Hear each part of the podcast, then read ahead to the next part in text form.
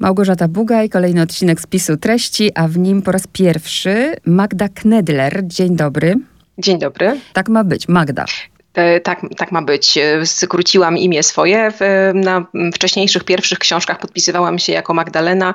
Później troszeczkę zmieniłam tematykę e, i chciałam to jakoś też zaznaczyć, że jestem dalej sobą, ale jednak wkraczam troszkę w inny obszar literatury, więc no, imię zostało skrócone troszkę. Czyli taki zabieg. No to fajnie, że to wyjaśniłyśmy. Pani Labiryntu, muszę powiedzieć Pani, Pani Magdo, że ma Pani wspaniałego anioła stróża swojej książki. Mm, który mnie prosił, ale Gosia, daj szansę tej książce, daj szansę, ponieważ no, zdaję sobie pani sprawę, że mam tych książek mnóstwo i mam mm, tak. wrażenie cały czas, że więcej ludzi pisze niż czyta. Więc to jest jakby naturalne, że po coś sięgam, po coś nie sięgam. I to nawet bardzo dobrze się złożyło. Bardzo dobrze się złożyło, bo ja tutaj odszczekam pewne rzeczy. Mianowicie, kiedy mm, zobaczyłam, że to jest e, retelling mitu, to mówię, nie, to nie jest dla mnie. W ogóle, gdyby to była książka jeszcze historyczna, to mówię tak, ale tu powieść na bazie mitu, nie, to nie jest dla mnie.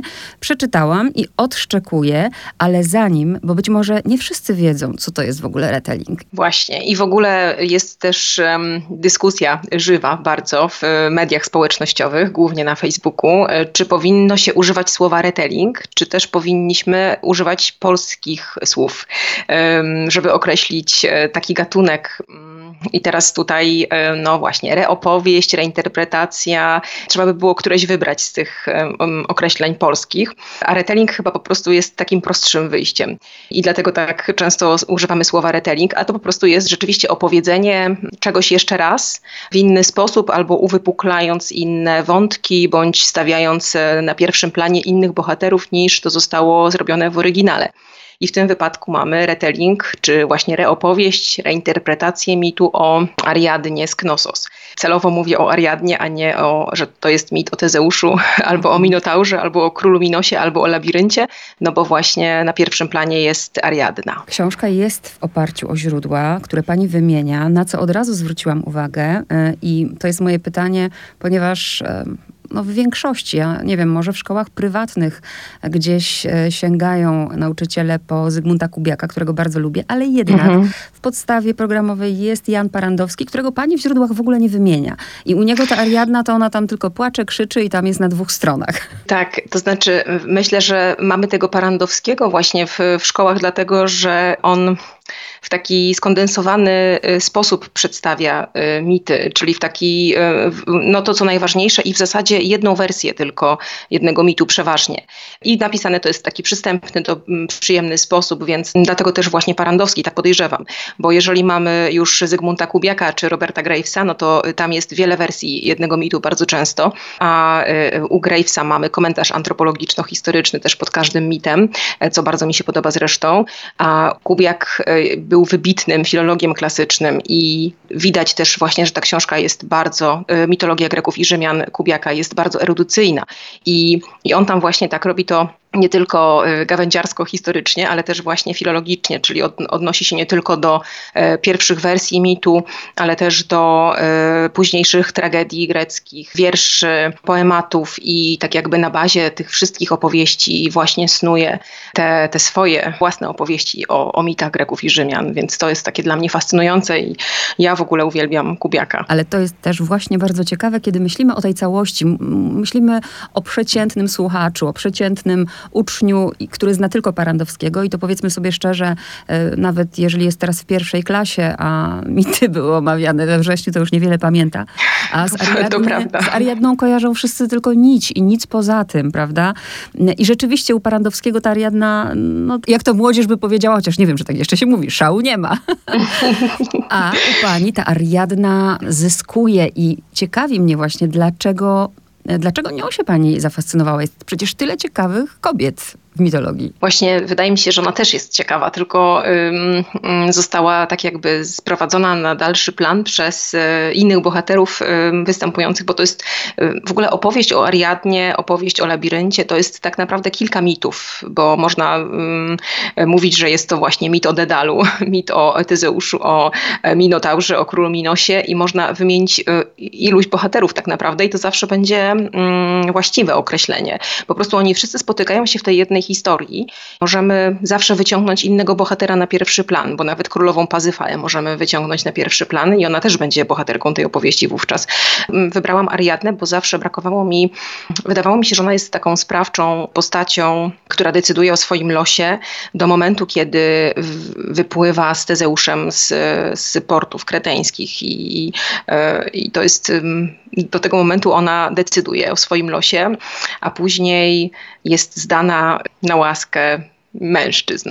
I w zasadzie mamy taką najbardziej znaną wersję mitu y, właśnie o Tezeuszu i Ariadnie, że dopływają na wyspę Naxos, uciekając z Krety po tym jak Tezeusz zabija Minotaura i wychodzi z labiryntu, więc y, lądują na Naxos i Tezeusz po prostu zostawia Ariadnę na Naxos i wraca do Aten bez niej. I teraz y, są różne wersje oczywiście, dlaczego tak się mogło stać, no bo mogło stać się tak dlatego, że Tezeusz po prostu stwierdził, że ona zdradziła swoją rodzinę, więc nie nadaje się w ogóle na królową Aten, bo jest to jednak no, księżniczka, która zdradziła własnego ojca i, i, i swoją ojczyznę, więc nie będzie dobrą królową i ludzie e, Ateńczycy jej nie zaufają. Może być też tak, że się znudził po prostu i stwierdził, że to jednak nie jest dobra dla niego partnerka. Mogło być też tak, że miał, e, objawił mu się Dionizos, czy to we śnie, czy we włas, w swojej własnej postaci i powiedział, że ona po prostu, Ariadna została jemu obiecana.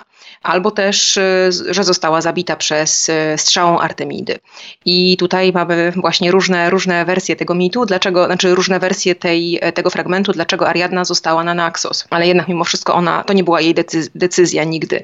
Miałam zawsze taki zgrzyt. zostawił śpiącą. No właśnie i, i tak, i brakowało mi tutaj tego, że, że jednak e, wszyscy później decydują o jej losie, niezależnie od tego, czy on się kończy dobrze, czy, czy źle. No bo ślub z Dionizosem powiedzmy, że można uznać za dobre zakończenie e, tej historii, e, ale jednak mimo wszystko to nie jest jej decyzja i jej wybór, tylko zawsze gdzieś tam zewnętrzne okoliczności prowadzą ją do tego e, rozwiązania. I to mm, chciałam coś z tym zrobić i opowiedzieć tę historię inaczej, ale tak, żeby to było wiarygodne i żeby cała ta opowieść i los Ariadny był spójny i żeby czytelnik, czytając tę książkę, odniósł takie wrażenie, że tak mogło faktycznie to być. Tak mogło faktycznie być, ale tutaj zwracam się oczywiście do słuchaczy. Mnie się bardzo ta reinterpretacja podoba, że to jest wersja Magdy Knedler, która daje tak. e, głos Ariadnie. To jest narracja pierwszoosobowa. Ariadnie, która na początku ma lat 12. I tu była moja pierwsza wątpliwość, e, ponieważ dwunastoletnia Ariadna, rozmawiając już ze swoją babką Europą, jest bardzo, tak bym powiedziała, życiowo mądra. Z drugiej strony mam świadomość, gdzie jesteśmy, w jakich czasach mm -hmm. jesteśmy i kim no. jest dwunastoletnia kobieta wtedy. E, ale czy właśnie nie miała Pani tutaj takiego momentu zastanowienia się, co z tym zrobić? Czy to nie będzie niewiarygodne? Cały czas miałam w głowie ten mit o Helenie Trojańskiej i o tym, jak e, ona decydowała właśnie, za kogo wyjdzie za mąż i jak to się potoczyło. I ona miała wtedy właśnie 12-13 lat mniej więcej, kiedy uznano, że jest gotowa do małżeństwa. Wtedy porwał ją Tezeusz zresztą i przytrzymywał ją przez jakiś czas w Trojzenie u swojej matki. To są takie mniej znane wątki mitów, które często często nie, nie bywają uwypuklane w tych takich właśnie czy, czy reinterpretacjach, czy w ogóle w takich opowieściach mitologicznych, ale właśnie tak jakby dwunastoletnia dziewczyna wtedy była praktycznie już dorosła, no albo prawie dorosła, albo decydowano już w momencie, kiedy ona staje się kobietą biologicznie, że ona jest gotowa do, do małżeństwa właśnie. Czyli Ariadna teoretycznie w momencie, kiedy rozpoczynamy tę historię, jest y, gotowa do małżeństwa. A z drugiej strony właśnie ma 12 lat, więc biorąc pod uwagę współczesną wrażliwość i współczesną współczesną wiedzę i tak dalej, możemy mieć też problem z tym. I zależało mi też na tym, żeby ona jednak przeszła przez jakąś ewolucję, czyli żeby się zmieniła, dojrzała i tak dalej. I żeby też zmienił się jej język. Więc na początku język Ariadny jest taki bardziej młodzieżowy, albo nie wiem, nie chcę powiedzieć dziecięcy, bo dziecięcy to on nie jest, ale jest taki prostszy. Później troszkę ewoluuje. Natomiast jeżeli chodzi o jej taką dojrzałość i umiejętność obserwacji, to też pomijając już kontekst y, jakiś taki historyczny, myślę, że też decyduje troszkę to, gdzie ona mieszkała i gdzie się urodziła i właśnie to, że miała możliwość snucia tych obserwacji i przyglądania się y, różnym postawom, różnym ludziom, w tym swojemu ojcu, swojej matce i właśnie swojej babce i słuchania bądź słuchania opowieści ludzi, bądź też właśnie milczenia czyjegoś, które też miało wiele znaczeń. Także tutaj to, no, to też może właśnie być ta dojrzałość Ariadny. Nie ukrywam, że obracam się w towarzystwie dwunastolatków jako matka dziewczyny w tym wieku mniej więcej i czasami można być zaskoczonym jak dojrzałe są osoby w tym wieku. Mm-hmm, to też prawda. Europa mi zniknęła za szybko, bardzo ją polubiłam i to jest mm-hmm. ważna postać, ogromny tutaj wpływ ma właśnie na Ariadnę, tak samo jak Pazyfae matka. Ktoś by mógł upuścić oczko i powiedzieć, że zrobiła pani taki prezent y, nam kobietom. Tak jak mówię, mnie się to bardzo podoba i taką Ariadnę bym chciała widzieć. Nie spotkała się pani na przykład z takim zarzutem, o, to takie, takie feministyczne. E, właśnie. E, tak, można tak mówić, tylko to jest też takie ciekawe, tylko w jednej recenzji do tej pory pojawiło się takie zdanie i to było u Julii Wolner, która jest znawczynią kultury śródziemnomorskiej i w ogóle bardzo mnie też ucieszyła jej recenzja. E, ona właśnie mm, napisała takie zdanie, że czy jeżeli e, dziewczyna e, buntuje się przeciwko niesprawiedliwości, walczy z ojcem, który e, jest przemocowy i zabiega o to, by móc decydować o swoim życiu, to czy to jest feministyczne, albo czy to jest niehistoryczne na przykład, czy to jest współczesne? Bo wydaje mi się, że to jest takie normalne chyba taki odruch, powiedziałabym, ludzki. Teraz tak, teraz wydaje mi się, że już coraz mhm. bardziej normalne. Ale tak jak pani mówi, to jest historia, ale też napisana dla nas e, i trochę, mhm. i trochę pod nasze czasy, i trochę też pod to, co się dzieje z naszą planetą. Tak, e, właśnie. I tutaj też to jest, jakby ta książka jest też zakorzeniona nie tylko w mitologii i odniesieniach do mitologii, czy też w, w tekstach takich właśnie klasycznych, których też sporo czytałam i czytam dalej, ale też y, jest, odnosi się do y, opracowań, czy to archeologicznych, czy antropologiczno-historycznych.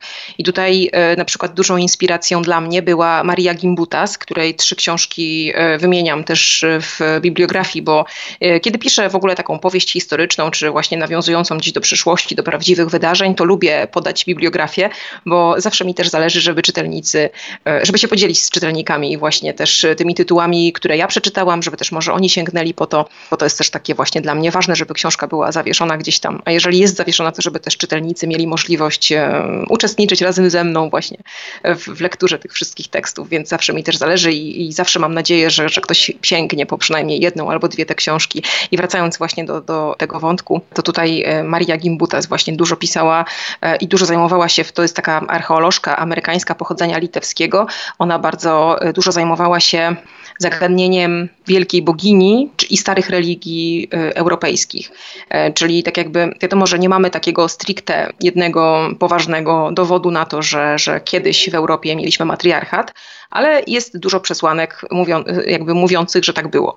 Ale tu nie tylko chodzi o to, że w centrum być może naszych e, wierzeń, naszych e, pra, pra, pradziadów i prababć w Europie stała bogini i czczono po prostu kobietę, boginię. Tutaj też chodziło o to, że tak jakby ta kobieta była uosobieniem, symbolem przyrody.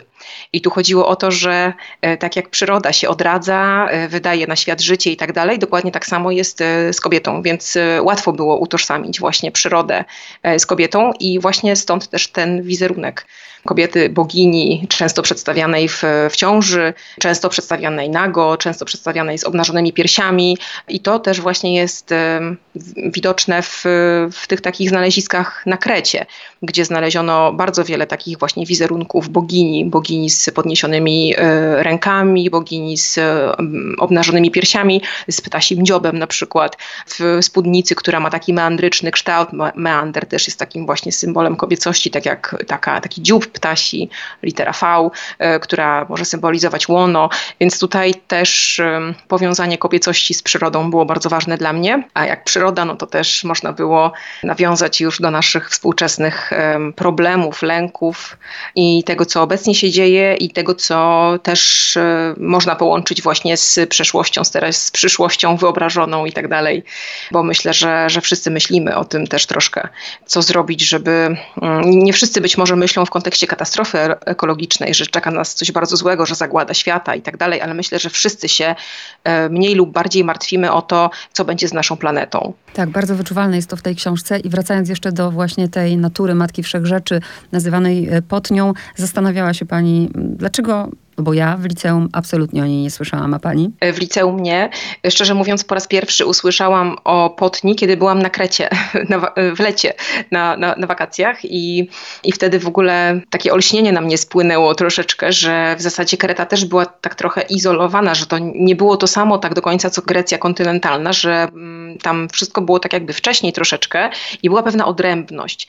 I zafascynowało mnie też to, że tak naprawdę nie ma takich jednoznacznych przesłanek, że na Krecie był w ogóle kult olimpijskich bogów.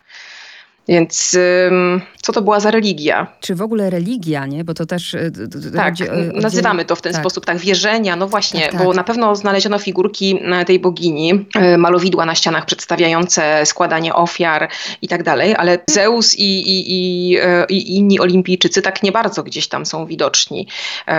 Więc tutaj, no właśnie, to różnie można też interpretować, prawda? Tak samo jak, jak te rogi konsekracji, czy rogi sakralne, które widoczne są w, w wielu miejscach na Krecie, to czym one były, czy były rogami, czy były wyobrażeniem czegoś zupełnie innego. To jest niesamowite właśnie i też y, o tyle ciekawe, o tyle trudne, że y, nie mamy takich jednoznacznych źródeł, które przemawiają za jedną tylko tezą. Od razu można sobie zadać pytanie, dlaczego uczymy się o bogach, a jeżeli już bogini, to musi wyskoczyć z głowy Zeusa, nie? Na tej o, zasadzie. właśnie.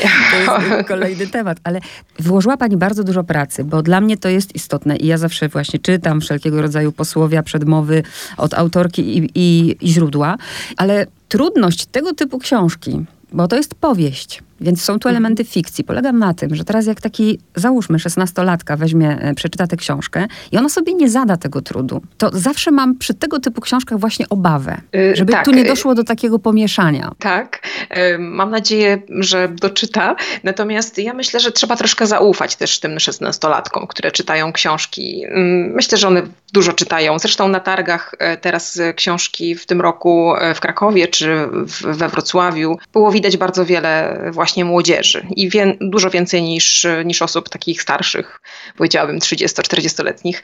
E, więc e, ja myślę, że trzeba trochę zaufać tym, tym nastolatkom. Natomiast e, wracając do tego właśnie, co się stanie, jeżeli nie, nie znamy tych źródeł, czy nie, nie doczytamy sobie o nich, zależało mi na tym, żeby tak napisać ten tekst, żeby on też był do odczytania na poziomie tylko i wyłącznie właśnie samej opowieści, czyli żeby ten próg wejścia nie był aż tak wysoki, żeby mm, wymagać od czytelnika i czytelniczki tego, żeby znali wcześniej nie wiadomo ile źródeł, e, czyli żeby też mogli po prostu na poziomie samej opowieści i zrozumieć o co chodzi w książce i jakby wynieść z niej coś dla siebie.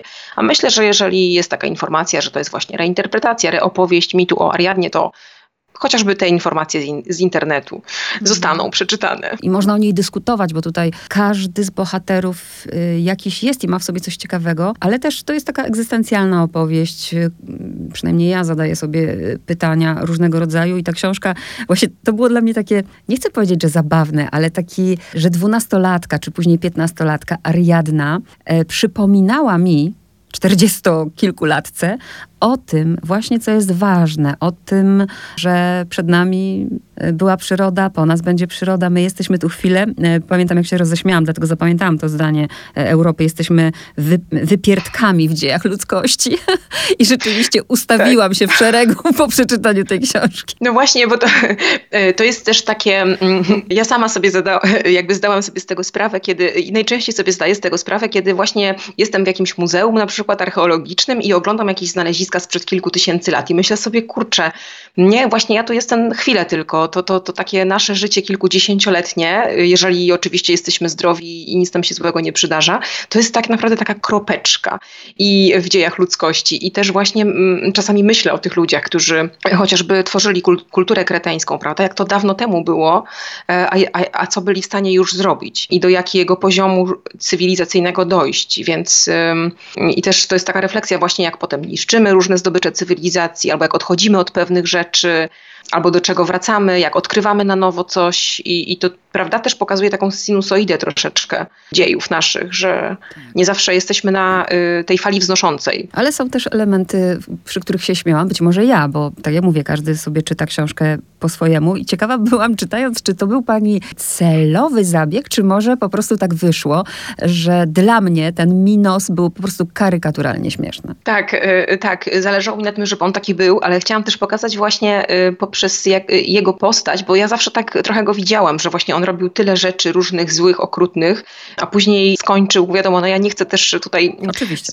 spoilerować właśnie, e, ale też e, jeżeli ktoś zna mitologię, czytał e, mity, tam jest też to powiedziane właśnie jak kończy się los Minosa i to też jest taki trochę komiczny koniec jego, taki wydawałoby się, chciałoby się powiedzieć, na jaki sobie zasłużył. Czyli dostał to, na co zasłużył i zależało mi na tym też właśnie, żeby poprzez taką okrutną postać Minosa, który jest przekonany, że wszyscy muszą robić tak, jak on chce, ponieważ jest królem i tak było zawsze. Chciałam też właśnie pokazać, jak on przez to jest śmieszny i słaby tak naprawdę, że właśnie może tylko wzbudzać strach, bo jeżeli tego nie robi, to nikt tak naprawdę y, ani go nie słucha, ani go nie szanuje. Że tylko poprzez strach może uzyskać y, to, co chce. Tak samo bardzo interesująco nakreślona postać Dedala i Minotaura i też się zastanawiam, no nie, nie powiemy, bo to by było, e, zrobiła coś, e, no zrobiła pani coś pięknego z tym Minotaurem. Co mm, pani chce no zdradzić? Właśnie, jak o tym, prawda, jak o tym powiedzieć, żeby nie, nie zdradzić za dużo.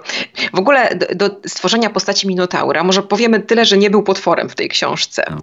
i że nie był też postacią negatywną, ale że był na tyle się wyróżniał, że trzeba było coś zdecydować w jego sprawie i nie mógł tak po prostu być między ludźmi. I jakby do, tej, do, stworzenia tej postaci i do um, pokierowania jej losami e, zainspirowały mnie nie, nie mitologie nie y, takie pradawne opowieści, tylko takie nie całkiem dawne, bo jeszcze z XVIII-XIX wieku takie historie prawdziwe, co robiono z y, ludźmi, na przykład w rodzinach arystokratycznych, co robiono z ludźmi, z dziećmi, które rodziły się inne w jakiś tak. sposób. I było to widoczne w ich wyglądzie. Najczęściej właśnie zamykano je gdzieś. Najczęściej zamykano je gdzieś na strychu, albo odsyłano je gdzieś, albo no, trzymano gdzieś pod kluczem z dala od ludzi. I to było straszne. Robiono tak z ludźmi chorymi psychicznie i właśnie z tymi, którzy, których wygląd w jakiś sposób odbiegał od normy. Y, czasami się zdarzało, że niektórzy królowie, cesarzowie europejscy yy, sprowadzali sobie na dwór takich ludzi, którzy wyglądali inaczej, no, do rozrywki, więc to też było straszne, ale właśnie najczęściej bywało tak w takich rodzinach wysok, wysoko, w taki, wśród takich ludzi wysoko urodzonych, że właśnie takich ludzi, takie dzieci najczęściej się gdzieś izolowało. Już nie chcę mówić, że się zabijało je, bo tak też się zdarzało, ale jeżeli się nie posuwano do takich ostatecznych rozwiązań, to najczęściej właśnie one były gdzieś albo odsyłane na wieś, albo gdzieś po prostu trzymane pod kluczem. I powoli zmierzając do końca, chcę to zamknąć tym, że dałam szansę tej książce i nie żałuję, bo bardzo wciągnęła mnie ta historia. Ja się tak broniłam, tak broniłam, a kiedy już zaczęłam, to przyznam pani, że przeczytałam ją na raz, po prostu, bez, y, w jeden wieczór. Też jestem ciekawa właśnie, z jakim odbiorem się pani spotyka już po, po ukazaniu tej książki. Ja, ja w ogóle y, y, zauważyłam, że teraz mi się, w ogóle teraz mi się wydaje, że dużo ludzi tak jakby na nowo się interesuje mitologią i takich książek teraz troszkę więcej się pokazuje, więc może, może akurat to jest też dobry moment dla tej, ale też jak ktoś mi mówi, że, że właśnie nie lubi tych wszystkich fantastycznych rzeczy o bogach, rydwanach złotych i tak dalej, to ja mówię, że tego nie ma po prostu w tej książce, e, bo starałam się ją tak napisać w ogóle moimi takimi mistrzyniami e, e, takich reinterpretacji mitologicznych są Mary Renault i Krista Wolf i one właśnie pisały takie opowieści mitologiczne pozbawione takiej otoczki magiczno-fantastycznej. I ja po prostu chciałam też iść w ich ślady, więc chciałam napisać taką bardziej realistyczną historię, która nawiązuje do mitologii, ale jednak nie wykorzystuje takich właśnie cudownych rozwiązań. Ale jeżeli chodzi o odbiór, to muszę przyznać, y, że ta książka chyba ma najlepsze recenzje w ogóle ze wszystkich moich dotychczasowych powieści, a trochę ich już jest, więc y, zaskoczona jestem, bo naprawdę, no, y, naprawdę ma, ma, ma bardzo wiele pozytywnych opinii. Czy pójdzie Pani tą drogą? Bo można przeczytać od autorki, że powieść powstała pod wpływem fascynacji mitologią grecką, więc jestem ciekawa, czy kierunek będzie ten sam, a inny mit, czy zupełnie nie? E, zobaczymy. Szczerze mówiąc, nie wiem. E, na razie mm, chciałam zobaczyć, jak to, jak to wyjdzie w ogóle, jaka będzie właśnie, jaki właśnie będzie odbiór tej książki. Na razie pracuję nad taką książką, która trochę nawiązuje do mitologii, ale jednak nie jest e, reinterpretacją mitu. Natomiast wydaje mi się, że żeby napisać taką książkę jeszcze jedną, to trzeba też wiedzieć, po co się to robi, bo tak jakby no, mity miały zadanie, prawda, czyli miały objaśniać świat ludziom, pewne zjawiska tak dalej, nawet w przyrodzie czy w relacjach międzyludzkich, miały po prostu objaśniać świat i właśnie relacje pomiędzy ludźmi. Natomiast y, trzeba też wiedzieć, po co, po co jest ta książka, czyli dlaczego współcześnie chcemy ją opowiedzieć jakoś inaczej. Wydaje mi się, że jeżeli kolejny właśnie taki klasyczny, taki typowy retelling, czyli że zostajemy w kostiumie mitologicznym i historycznym, to też musiałabym też wiedzieć, po co miałabym taką książkę napisać, czyli co chciałabym opowiedzieć w niej w taki sposób, żeby dotarło do współczesnego odbiorcy, a inaczej niż zostało to już zrobione. To czego by pani chciała, żeby nie tylko dwunastoletnie dziewczynki, również e, czterdziestokilkuletnie kobiety e, nauczyły się od Ariadna, czego, czego nam jeszcze brakuje? E, Ariadna w pewnym momencie mówi, że do Tezeusza, że to nie Moira decyduje o losie, tylko człowiek sam decyduje o swoim losie. Więc to, to jest, wydaje mi się, najważniejsze w tej książce, właśnie sprawczość. I to nie tylko kobiet, to w ogóle ludzi. Bo też właśnie wracając do tego wątku, że jest to książka feministyczna, to też chyba mam nadzieję przynajmniej, że widać w niej to, że e, feministyczna, ale nie w tym sensie, że mężczyźni są tylko i wyłącznie źli, a kobiety są tylko i wyłącznie ich ofiarami. Czyli określamy źle pewne zjawiska, które prowadzą do nadużyć i do przemocy, a nie konkretnie ludzi pod względem na przykład płci e, przypisujemy im jakieś łatki, prawda? Bo myślę, że powinniśmy razem walczyć przeciwko e, niesprawiedliwości, nadużyciom i o równość, a nie e, wprowadzać kolejne podziały właśnie, że, że mężczyźni są źli, a kobiety są ich ofiarami, więc one mają walczyć nie, z no, mężczyznami. Jest jeden taki to... mężczyzna, w którym się wszystkie kobiety zakochają, jestem pewna. Pani powiedziała, że to nie Moira decyduje, tylko my, ale pod tym wszystkim też, y, przynajmniej ja odczułam, okay, ja decyduję o tych swoich małych tutaj sprawach, ale jednak y, ponad wszystkim jest akceptacja tego, co ma dla mnie właśnie potnia, czyli tego, że ja przeminę. Tak, i też oczywiście możemy też mówić o tym, że, że mm, czasami też człowiek bywa ofiarą wielkiej historii, więc są takie momenty, kiedy nie da się aż tak całkiem decydować o sobie, ale wydaje mi się, że na tyle, na ile możemy, no to właśnie to jest ważne, żeby też działać w zgodzie ze sobą i żyć według własnych reguł, a nie według czyli tego, co wymyślili dla nas inni. Magda Knedler, Pani Labiryntu w spisie treści RMF Classic. Bardzo dziękuję. Dziękuję.